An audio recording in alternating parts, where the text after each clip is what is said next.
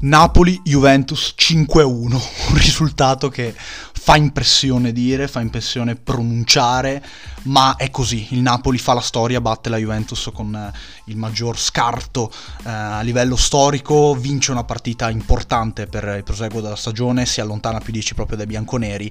e si lancia verso una seconda parte di campionato a, eh, con grandissimo entusiasmo, con grandissima voglia di, di, portare a casa lo scudetto, ma io vi dico di più. Il Napoli, eh, almeno se gioca come abbiamo visto stasera, ma mh, mm, ci sono varie avvisaglie che lo confermano, può essere anche una mina vagante per la Champions League. In questo momento il Napoli è una delle squadre più forti del mondo e ci tengo a specificare questo in avvio di presentazione di questo podcast, eh, dopo magari parleremo, analizzeremo eh, i difetti della prestazione della Juventus, si possono di- definire eh, difetti nello sprofondo bianconero, ehm, ma la cosa fondamentale da dire è che Napoli è nettamente la squadra più forte del campionato ad adesso ed è una delle squadre, se non la squadra più pericolosa a livello offensivo d'Europa. Eh, Napoli che ehm,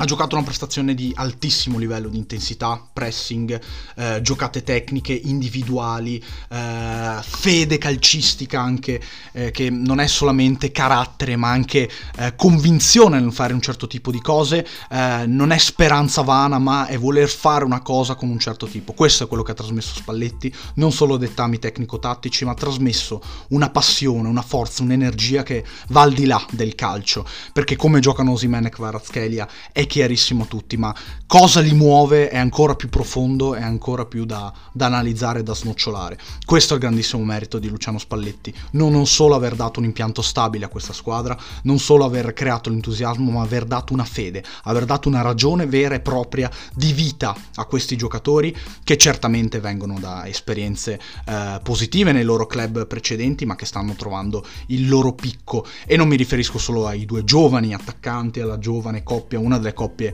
eh, più letali d'Europa attualmente, ma anche a giocatori che hanno un, un, passato lontano dal Napoli, che stanno trovando una forma incredibile nel campionato italiano. Lobotka, Anghissà, eh, Rahmani, eh, Kim,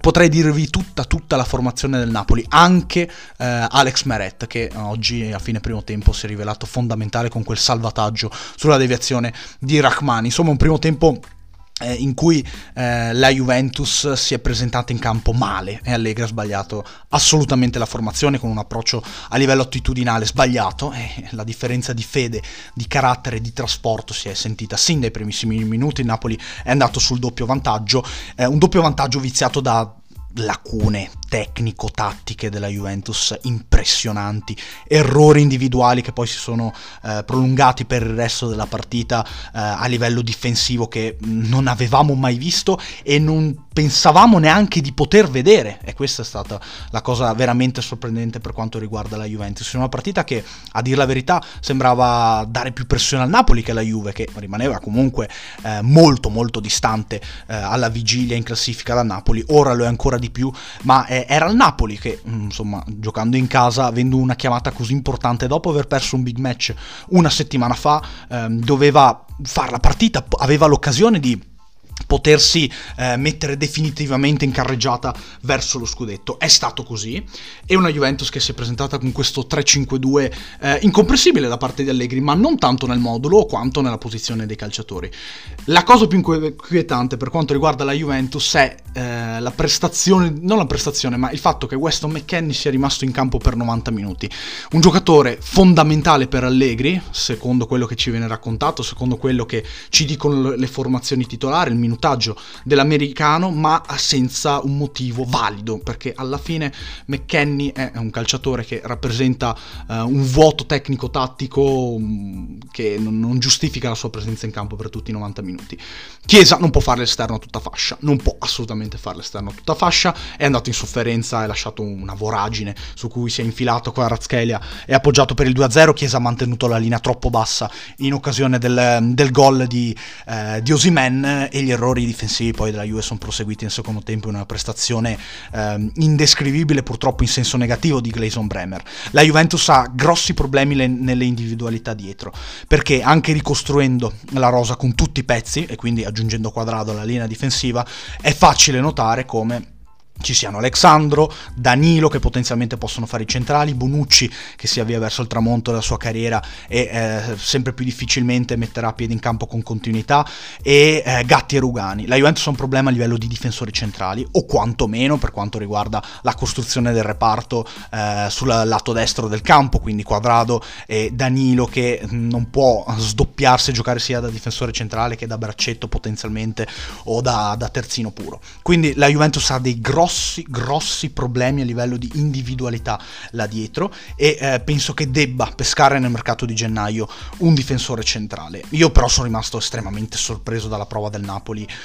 a livello di, di mentalità e di, di giocate tecniche. Il Napoli è stato travolgente dal 3-1 in poi e il 3-1 è stato il vero e proprio turning point della partita perché c'è stata partita. Dopo il 2-0 anzi dopo l'1-0 direi c'è stata partita. Una Juventus che si era messa bene in campo aveva coinvolto Di Maria, Milik i giocatori più offensivi aveva spostato Chiesa dopo il 2-0 eh, Allegri sul lato sinistro aveva provato a scompigliare un po' le carte e, mm, e in generale a creare opportunità a creare un po' di entusiasmo sul quel lato. E il Napoli però ha ammazzato la partita con il gol di Rachmani eh, in una circostanza un po' misteriosa perché McKenny non arriva sul pallone, Locatelli doveva uscire dal campo, aveva chiesto, secondo quello che ci è stato riportato dalla, dalla telecronaca di Dazon, doveva uscire dal campo ehm, poiché insomma qualche minuto prima era stato colpito inavvertitamente da Osimen, eh, Doveri ha rinunciato al cambio, Locatelli è rimasto in campo, il castello difensivo a zona della Juventus è crollato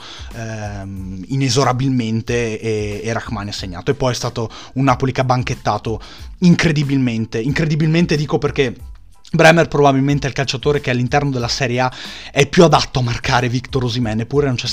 non c'è, stato scampo in area di rigore, distante dall'area di rigore, nella metà campo eh, avversaria difensivo Osimene ha dominato, ha dominato letteralmente. Ha dominato in parte anche Kvaratskhelia che eh, trovando qualche spazio è devastante, eh, non, non, lo scopriamo di certo oggi, ma certamente eh, Osimen probabilmente cat- catalizzava diverse attenzioni della eh, difesa della Juve, Osimen è stato bravo anche a appoggiarsi ai suoi compagni che sono arrivati, arrivavano sempre in tempo, eh, non solo Osimen ma anche Politano nel primo tempo, Elmas nel secondo che ha anche segnato, insomma eh, un Napoli perfetto a livello tecnico, perfetto a livello tecnico, a livello di sincronismi, di movimenti, di, di giocate senza palla